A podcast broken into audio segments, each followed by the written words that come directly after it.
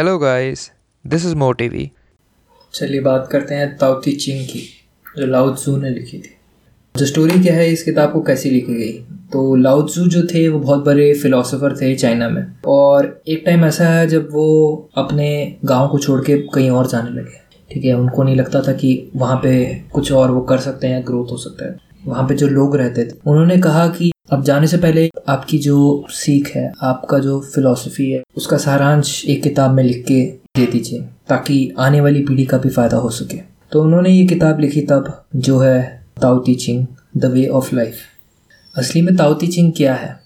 तो जो ताओ होता है, जिसको प्रोनाउंस दाओ कहते हैं, वो एक इनविजिबल फोर्स है जो यूनिवर्स में चलती है। उसको वे ऑफ़ यूनिवर्स भी कह सकते हैं वे ऑफ़ लाइफ भी कह सकते हैं। अगर आपने कभी भी किसी भी परफॉर्मेंस को देखा है, चाहे कोई भी स्पोर्ट्स हो या म्यूजिकल परफॉर्मेंस हो तो कुछ कुछ आर्टिस्ट के पास वो एफर्टलेस स्टाइल होता है, जहाँ पे वो कोशिश नहीं कर रहे, फिर भी एक अच्छा आउटपुट आ रहा है अच्छा रिज़ल्ट आ रहा है। वो दाव है, वो दाव में सेंटर्ड है। जब भी आप दाव में सेंटर्ड रहोगे तो आपकी प्रोडक्टिविटी इंक्रीज हो जाएगी, आपकी स्टेट ऑफ़ हैप्पीनेस है, वो इंक्रीज हो जाएगी। आप नेचुरली ब्लिसफुल हो जाओगे। अब हर बच्चा जब भी पैदा होता है, वो दाव में सेंटर्ड होता है। जैसे जैसे वो बड़ा होता है, वो दाव खो जाता है और हमें वापस ढूंढना पड़ता है। हमारा दाव क्या है? एक तरीके से से लोग ये भी कहते हैं कि जैसे जैसे हम बड़े होते हैं, हम अपने बचपन को मार देते हैं। मरने मत दो, उसे ज़िंदा रखो। वो ये कह रहे हैं कि अपने दाव में सेंटर्ड रहो। जब आप दाव में सेंटर्ड रहोगे तो आप सबसे ज़्यादा खुश रहोगे। क्योंकि दाव में जब आप रहते हो तो आपके पास सब कुछ होता है। आप प्रेजेंट में जीते हो, आप कुछ भूलते नहीं हो, या आप कुछ गलती नहीं करते हो, क्योंकि आप उस मोमेंट में खो चुके हो, उस मोमेंट में अब्जॉर्व हो चुके हो। आप अपना हंड्रेड परसेंट दे रहे हो उस मोमेंट में।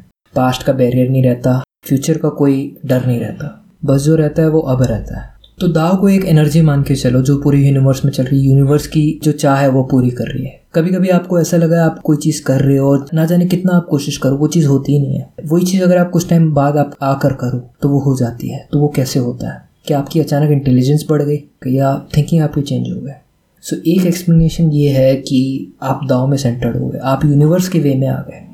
हो सकता है कि यूनिवर्स ना चाहती हो कि उस वक्त आप वो काम करें। जब आप सेंटर्ड होके वापस आए, तब आपका करना निश्चय था क्योंकि पूरा यूनिवर्स आपको चाहता था। जब भी आप यूनिवर्स के अगेंस्ट जाओगे, जब भी आप जो सुप्रीम विल है, उसके अगेंस्ट जाओगे तो हमेशा आपको दुखी अनुभव होगा। क्योंकि आप अपने जो ट्रू नेचर है, आप जो अपनी असलियत है, उसके अगेंस्ट नहीं जा सकते।